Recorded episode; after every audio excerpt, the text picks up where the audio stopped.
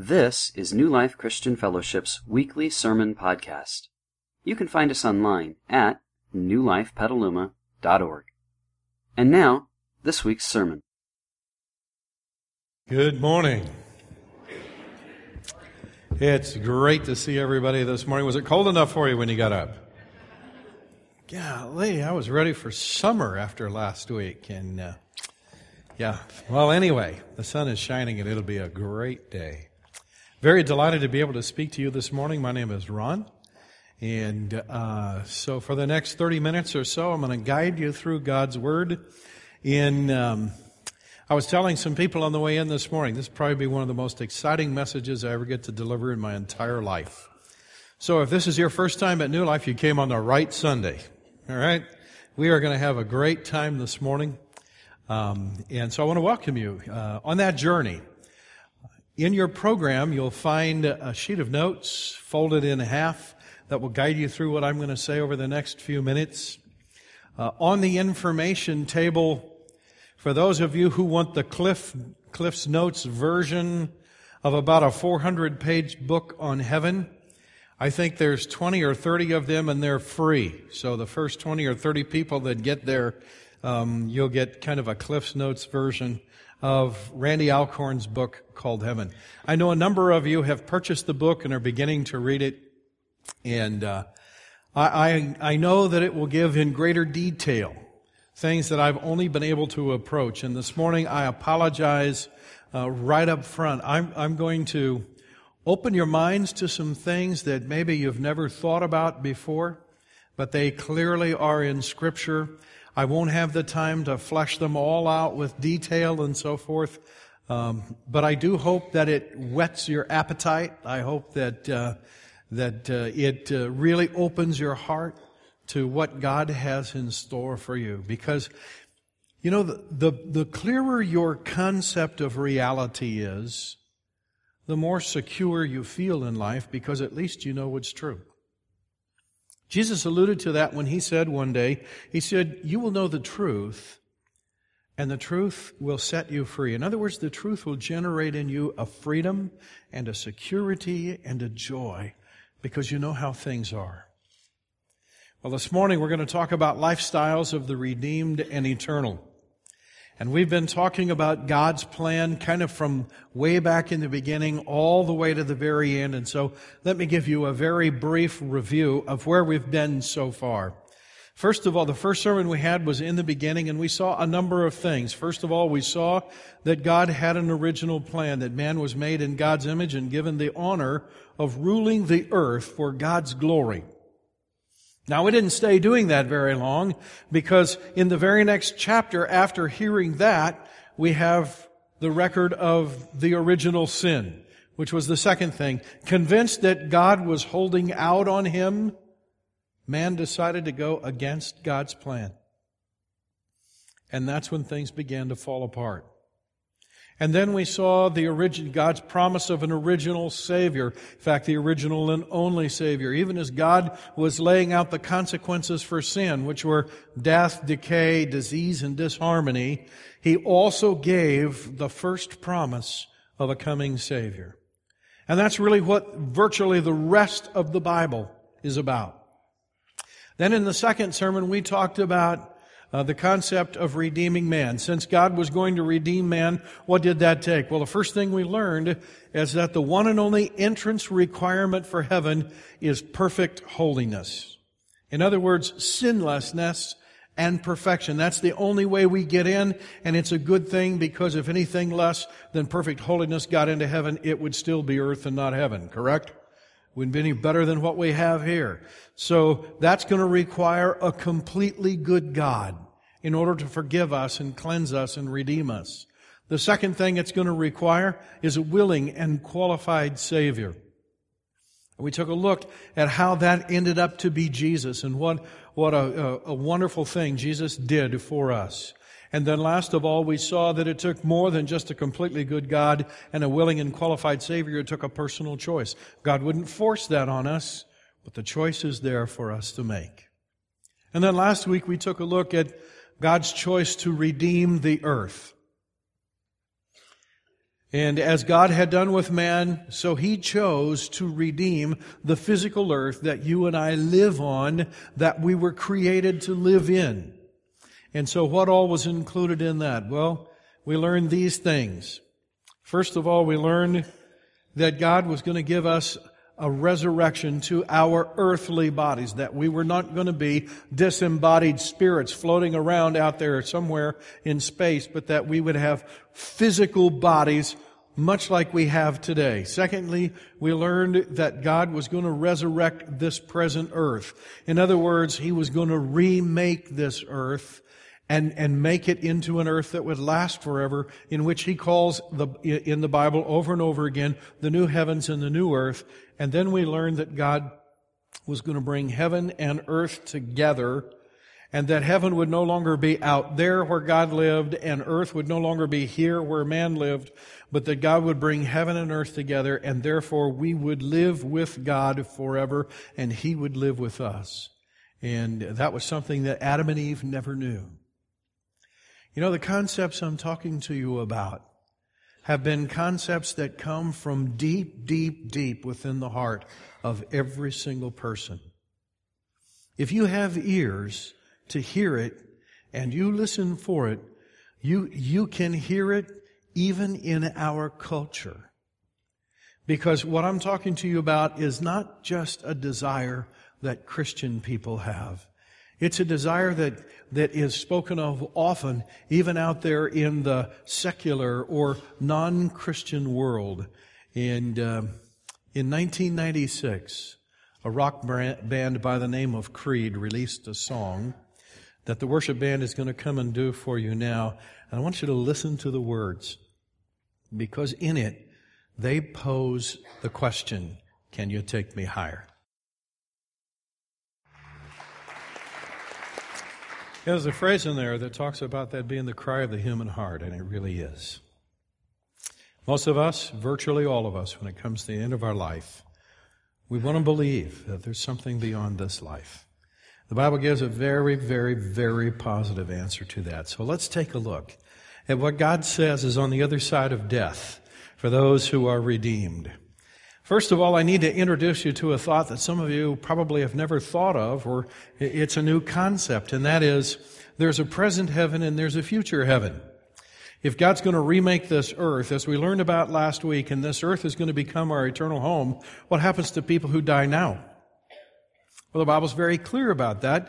They go to paradise. And so the present heaven is paradise, and so what, what does the Bible say about that paradise? Well, let me give you four or five things that the Bible says about that paradise. First of all, Jesus is there. No doubt about that. In fact, uh, those of you who have maybe been to church uh, most of your life will remember that on the cross, Jesus said to that one thief, today you will be with me where? In paradise. Paul said, I have a desire to depart and be with Christ. It means that Jesus is there, and that's one of the things that's going to make paradise paradise. In my margin, I wrote these two words, unlimited companionship. It means that you and I will see Jesus it means that we will talk with Him. It means we will have unlimited access to Him. It means we can sit and visit with Him. It means we can ask Him things about His life on this earth that we don't know the answers to now. It means we can ask Him things about our life on this earth that right now don't make any sense to us. We have unlimited access to the one and only Savior of the world and, and paradise is paradise because Jesus is there. The second thing that the Bible says about this paradise is that the redeemed are there. In fact, the angels carried, speaking of one man in scripture, the angels carried him to Abraham's side. You see, Abraham was there, and as if you were to read that whole story, you would find out a number of things about paradise. But basically, probably most of you in this room have a grandmother or a grandfather or a father or a mother or an aunt or an uncle that are no longer with you, but someday you hope to look into their eyes. Someday you hope to hug them again. Someday you hope to sit down with them and reminisce about what you went through in this life, how much they mean to you. And the Bible says to us over and over and over again that those who have died and they are redeemed, those who have chosen to give their lives to Christ, those who have chosen to trust Him for salvation, that we can know for sure that they are in paradise today. And that someday, should Christ tarry in His coming and we die first, we will go to be with them. It's a very, very comforting thing. I've got two sets of grandparents and a father that I really want to see. Number three. By the way, it will be a place of continual reunion. The concept is this. Let's go back to the concept. The concept is this. We will all be, we will be with all the other redeemed people.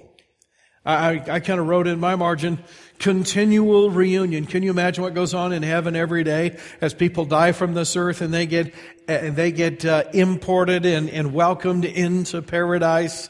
And uh, every day it's like, okay, who checked in this morning? Is that somebody I know? It's, it's pretty cool place. And number three is this, that the tree of life is there. What's so great about the tree of life? Well, the tree of life evidently is what enables us to live forever and we will have unlimited access to the tree of life. But what I wrote in my notes is this concept of being fully alive. I don't know if you caught it in the last song the, that the worship band just sang, but it says, I feel like I'm alive for the very first time. For the first time, you and I will know what unlimited, un, undefiled, and pure life feels like. Because even when we were young, we were born into a world of toil. And so this is going to be like feeling alive for the very first time, and you can rest assured that that that uh, no matter what took the life of your grandmother or grandfather or whomever, no matter how twisted, contorted, and decimated their earthly body was when they died, that they are fully alive for the very first time in paradise, and they are loving life. Why? Because the tree of life is there, and they eat from it every day. Here's a fourth thing that the Bible says about paradise. The emphasis is on rest. In fact, that's the one word that God uses to describe paradise over and over again. You'll see, it says, since the promise of entering his rest still stands, let us be careful that none of you be found to have fallen short of it. Can I say to you that if you live in this world and you miss your ticket to God's eternal rest, I don't care what you accomplished in this life, it was a bad deal.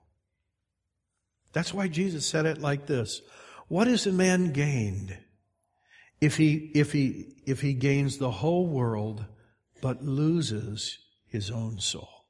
Boy, if you miss out on paradise, you'll look back at however many years you lived on this earth and you will say, what was I thinking?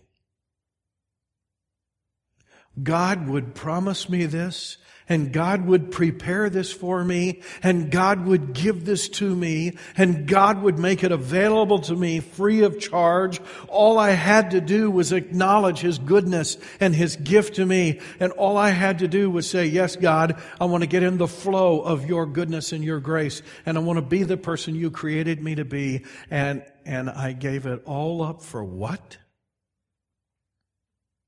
What was I thinking? Pretty cool, the tree of life. The emphasis is on rest. Always has been. That's why for the first time we will experience life without toil. How many of you, when the alarm went off this morning, received a jolt that said, I just couldn't wait for that to happen? yeah. I am so excited to get up in the morning. I didn't think the thing was ever going to go off. Mm-mm. Maybe you had, you've got to be kidding me. It can't be that time already. Who set that thing so we're, how about second service? yeah. For the first time, you and I will experience life without toil. And I gotta tell you, I can't wait to experience life without toil. Where I'm excited to get up. I'm excited to do whatever is in the day to do. Because though there is work, there's no toil in that work. It's pure joy. Now, well, that's what the Bible says. The emphasis is on rest. But the fifth thing I want to tell you about this is kind of a curveball, but it's very true. It's taught in scripture, although paradise is great. It is not the eternal home that we were made for.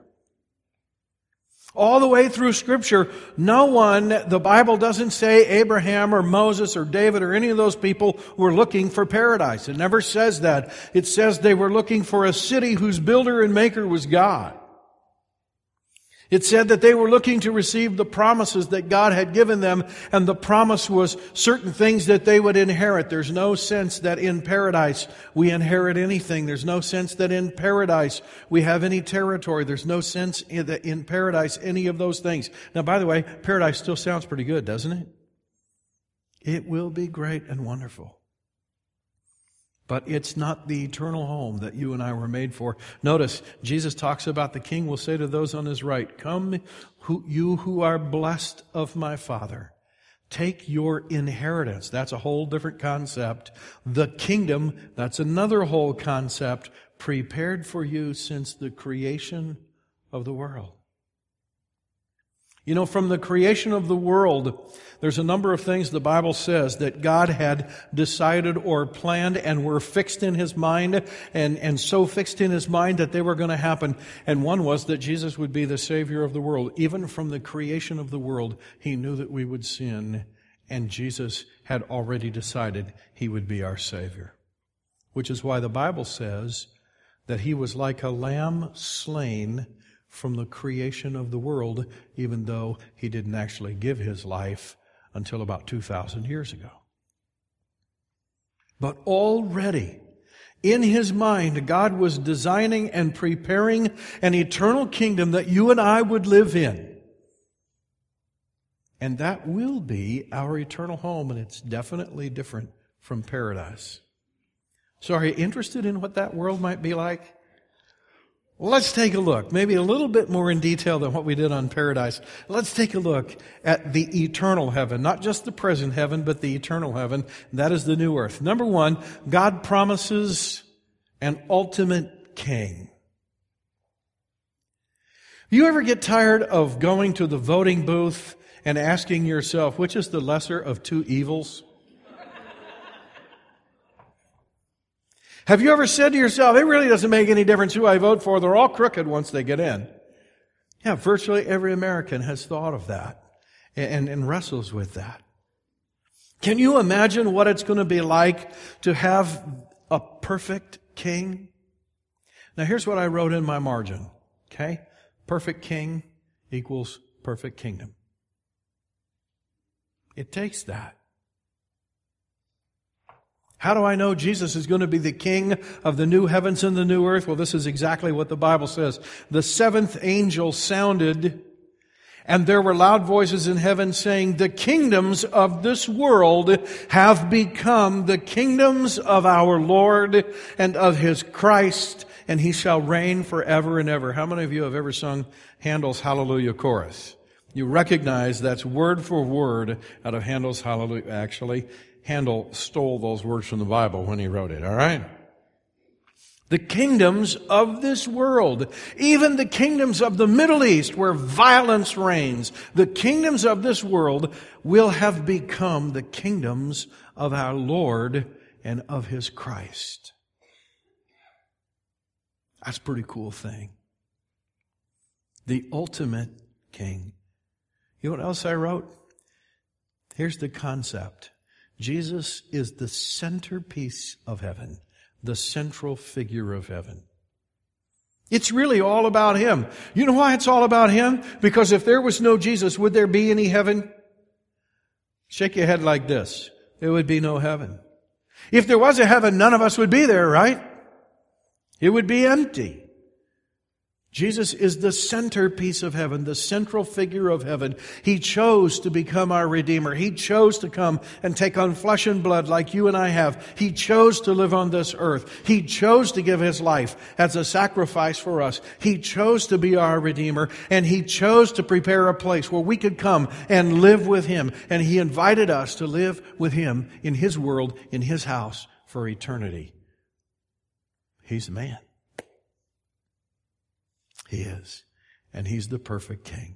You can bet everything that happens in His kingdom will be done according to His will.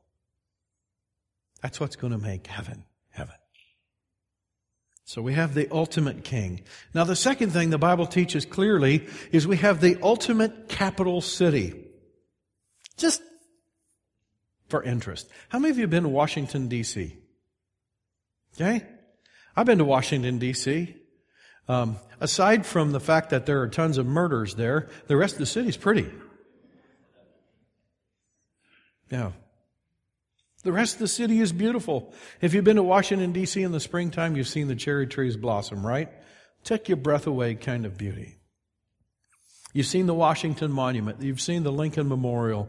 You've seen the White House. You've seen all the fabulous buildings that are there. If you've toured them, you've seen a copy of the Declaration of Independence. If you've been to the Library of Congress, you look at all that and you think, how can anybody get all that stuff straight? Sure enough, they don't.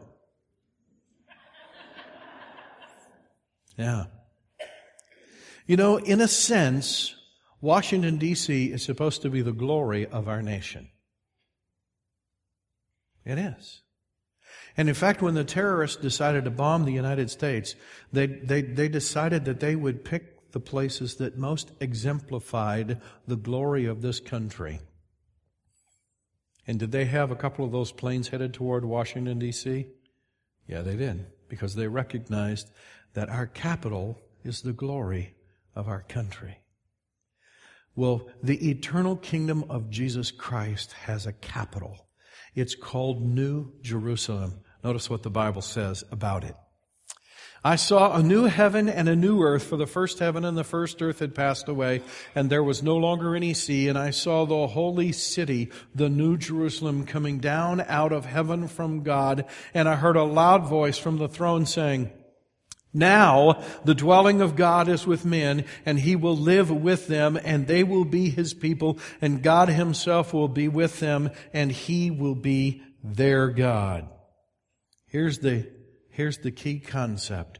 New Jerusalem will be the capital city of the earth where we live. It will also be the seat of Jesus' throne.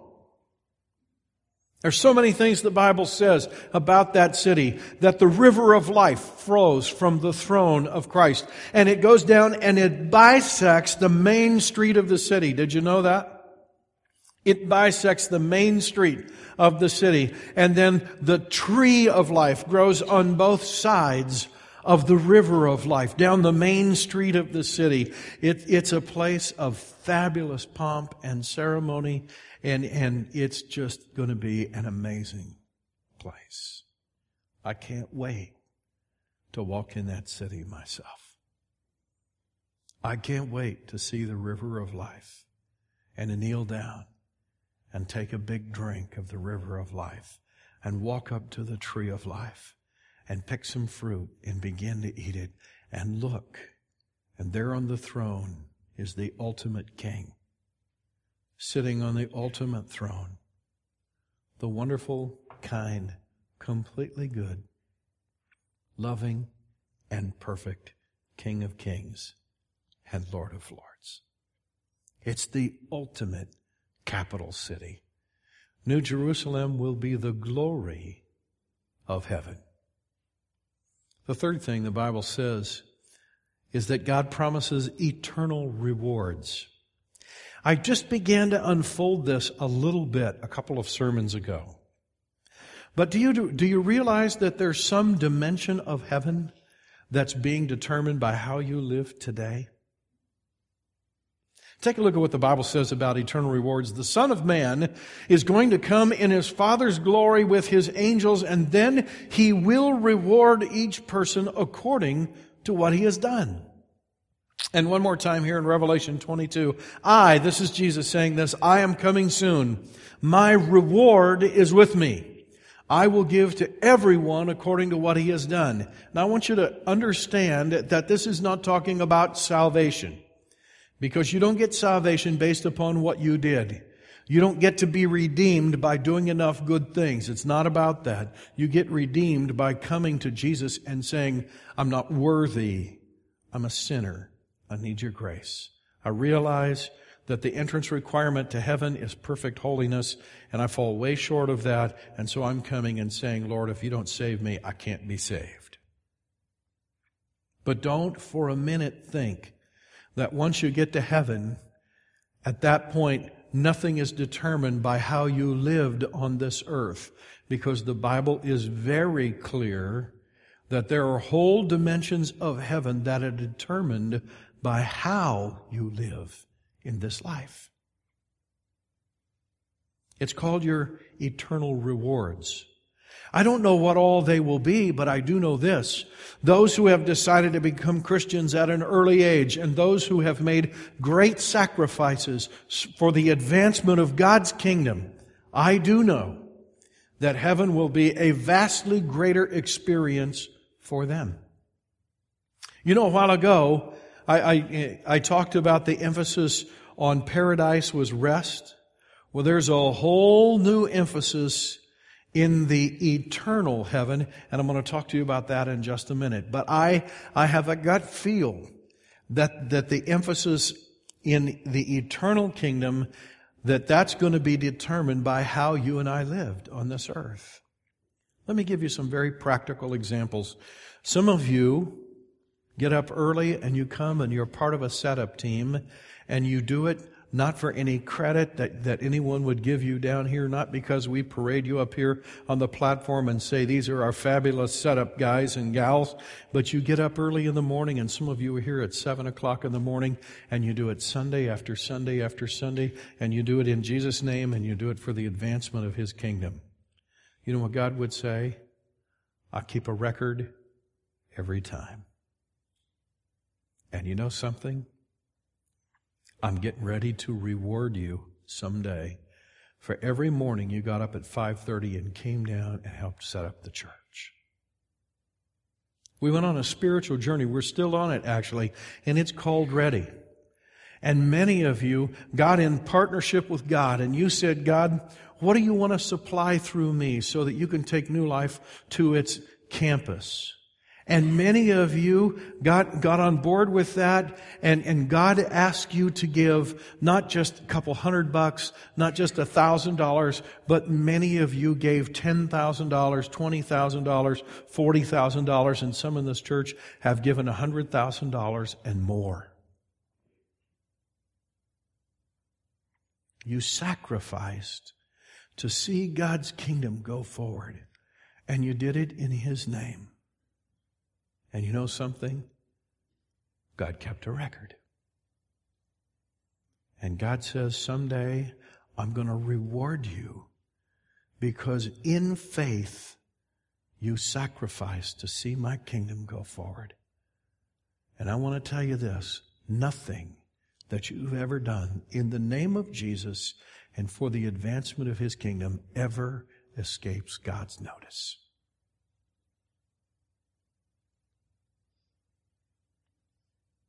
Think that's going to be fun in heaven? When Jesus said, by the way, remember when you were a kid? What was it that you loved about Christmas? It was Santa Claus and that big bag he carried, right? Because what was in the bag? Presents, right? And you used to sing, you know, Santa Claus is coming to town. He, he's keeping a list. He's checking it twice.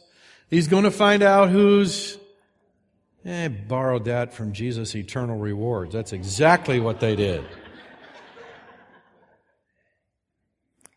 But I want to tell you that Santa Claus cannot compare with the King of Kings and the Lord of Lords. when he gets ready to hand out the gifts that he's going to hand out. And by the way, if you study how Jesus interacts with people, do his gifts tend to be stingy or pretty generous? Pretty generous, huh? Wow. Eternal rewards. There's another thing I want to teach you about this, and that is God promises positions of responsibility. Remember I said before that the emphasis of paradise was rest? Well, I want to tell you that the emphasis of heaven, eternal heaven, is always reigning or ruling. That's what the Bible connects with our eternal home, that the saints of God will rule. Now, right away you're thinking, whoa, I'm not sure that I want to rule. But you have to understand when God talks about ruling, can you imagine ruling in a place where no one ever wants to disobey? May the Lord give me that kind of family, right? exactly. Yeah, we, we have a hard time understanding that, that when God talks about us ruling and reigning, and it's in here over and over again, take a look. No longer will there be any curse upon anything, for the throne of God and of the Lamb will be there, and his servants will worship him, and they will see his face, and his name will be written on their foreheads, and there will be no night there, no need for lamps or sun, for the Lord God will shine on them, and they will, what's the next word? Reign forever and ever. Wow. You know what this means? Here's the concept way back. Write this verse down. Genesis 1, 26 through 28. That's where God gave man his original mandate, and his original mandate was that man would rule and reign and take dominion of this earth and rule it for God's glory. We get to resume that particular position, and God once again gives us the honor of ruling and reigning in this world for His glory. Can you imagine with me getting a group of people together in heaven and you're going to plant a garden for Jesus? And so you ask, anybody have a green thumb when you lived on this earth before? Because if you did, we're making a garden for Jesus. You want to come along and help? Now, Can you imagine supervising a project in heaven and you're going to build a great building for the honor and glory of Jesus and every single piece of trim in that building is put on perfectly because it's for the King of Kings. And every detail is meticulously taken care of because you're all looking forward to the day when you go get Jesus by the hand and say, Hey, come and look what we made for you. And we all stand outside and we watch his face light up. You know why I say that? Because it's very clear in scripture that God made us to be builders and God made us to be explorers. And it's very clear in heaven that as we rule and reign, we're not trying to get a bunch of obstinate people to do what we think they ought to do. We're not trying to get a bunch of obstinate animals to do what we think they ought to do, but we will be ruling and reigning in a culture where everyone is perfectly cooperative. Can you imagine when we all cooperate what we're able to build?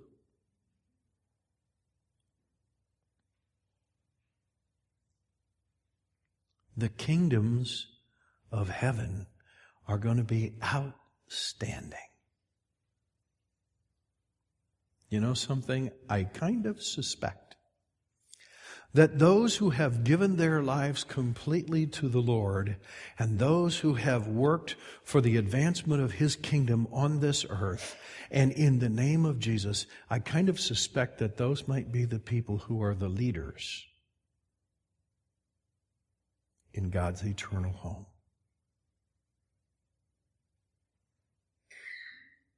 That's such a great thought. Let's take a look at one more thing. God promises an extravaganza of multicultural experiences. Some of you love to travel. I particularly love to travel. Monica loves to travel. And we like to for so many, many reasons. And I'm not just talking about travel around the United States. I'm talking about traveling around the world. And when we travel around the world, we love to go out and be with the people where they actually live and not just stay in the American hotels that are around. And we love to eat the food that people in those locations eat. And we love to take in as much of their culture as we can possibly take in because there's something about embracing the cultures of other people that enriches your own life. Have you noticed that? Yeah. Well, the Bible very clearly says there will be nations in heaven. Take a look. This city, we're talking about the holy city, the New Jerusalem, does not need sun or moon to shine on it, for the glory of God gives it light, and the Lamb is its lamp. The nations will walk by its light, and the kings of the earth will bring their splendor into it. On no day will its gates ever be shut, for there will be no night there. The glory and honor of the nations will be brought into it. Have you been to Disney World? In Florida, and it's like traveling around the world and seeing the various cultures and, and so forth. Can you imagine what the New Jerusalem is going to be like? There's no Imagineer in Disney that's ever been able to come up with what God has prepared for us. Can you imagine all the various cultures with all their different kinds of music and their different kinds of art and, and their different, their, their different kinds of literature and their different kinds of dress, um, and, and their different kinds of dance. And as they prepare to bring their art and their dance and their music before the King of Kings, and you and I get to take a seat along the main street of the New Jerusalem, and we watch nation after nation come in and pre- present to the King of Kings their culture and what they're going to do for His glory and for His honor. It will be truly an amazing time. Now, there are so many, many more things that I would love to be able to spell out for you that the Bible says we're going to be doing up in heaven. Now, for those of you who thought we would be disembodied spirits who somehow just sat around and sang forever and ever about Jesus, okay? You understand that heaven's a little different than that? It's a great place to be fully alive and have unlimited life. It's a great place to see Jesus face to face and unlimited companionship with the Son of God, to be with all the redeemed, to be with all the people who have ever lived, who have chosen to accept Jesus, to see Moses and David and Abraham and even people that are alive today that you don't know are the equals to Moses and Abraham and Elijah, but they're just not as well known to, to, to get to meet them and to share stories and to build build things together and to travel and explore God's eternal world and God's eternal universe. And oh, yes, for all of you pet lovers, we have every indication that there will be animals in heaven as well. For the Bible says that the lamb and the lion will lie down together, and a child will play by the hole of a viper. Why? Because even the animals will be redeemed and they will live in perfect harmony. It's a fabulous world that God has called us to. As we close, I just want to give you two thoughts. The first one is the best one I can give you. We are going there. You know, as I was praying about this, I was thinking,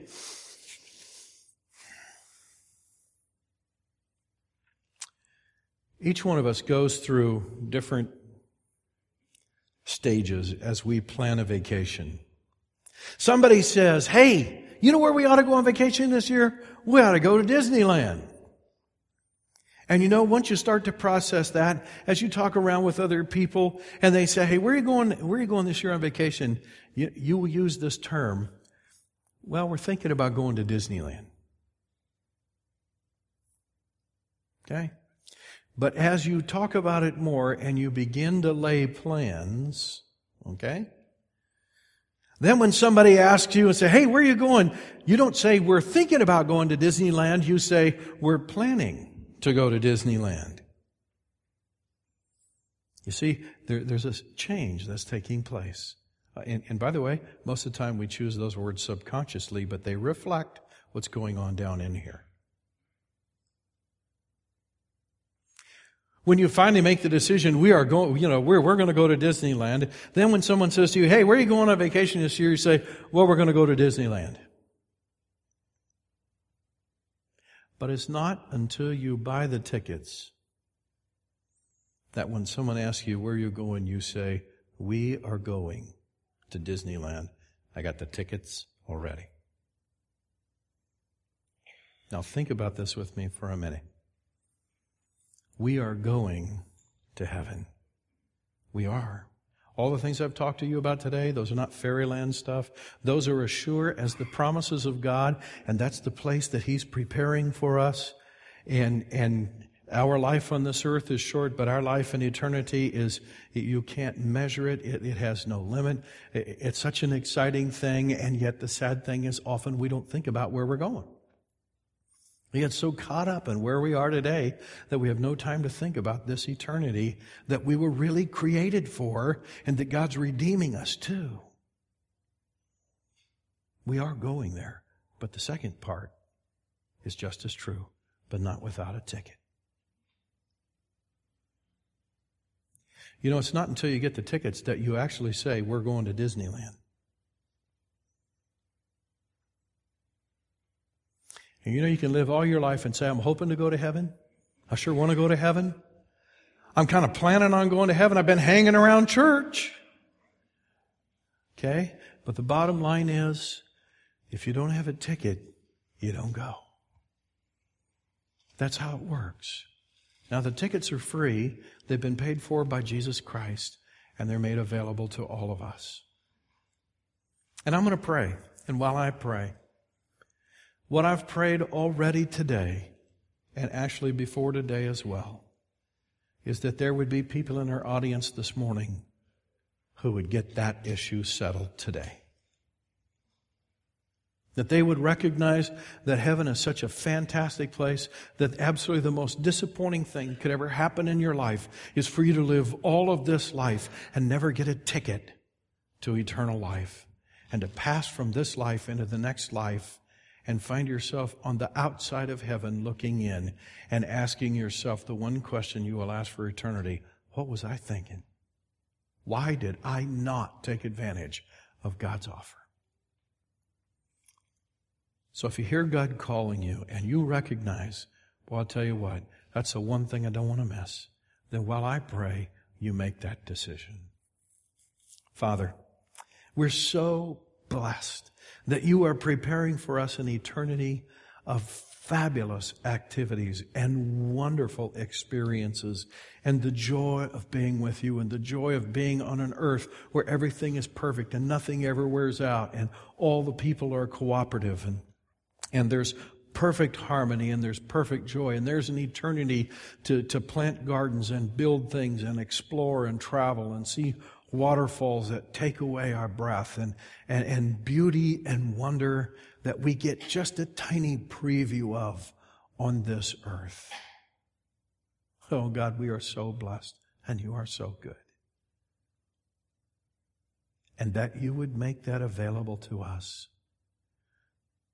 And you would make it available free of charge through Jesus is truly exemplary of your goodness and your grace. So this morning, Lord, we come into your presence and we acknowledge that we fall short of the one thing we need to get there, and that is perfect holiness. We fall so far short. So, God, we pray even today that in the name of Jesus, you would forgive us that you would wipe our record clean, that you would give us the grace to come to Christ, that you would give us the grace to kneel at the foot of the cross and say, I give up trying to save myself, and I recognize that Jesus is the only one who can save me. Lord, I pray for any in our audience this morning who have not made that choice. God, would you enable them to get that settled today? I pray it in Jesus' name. Amen. We hope you enjoyed this week's sermon. You can find more information about New Life, including contact information and past sermons, at newlifepetaluma.org. Thanks for listening.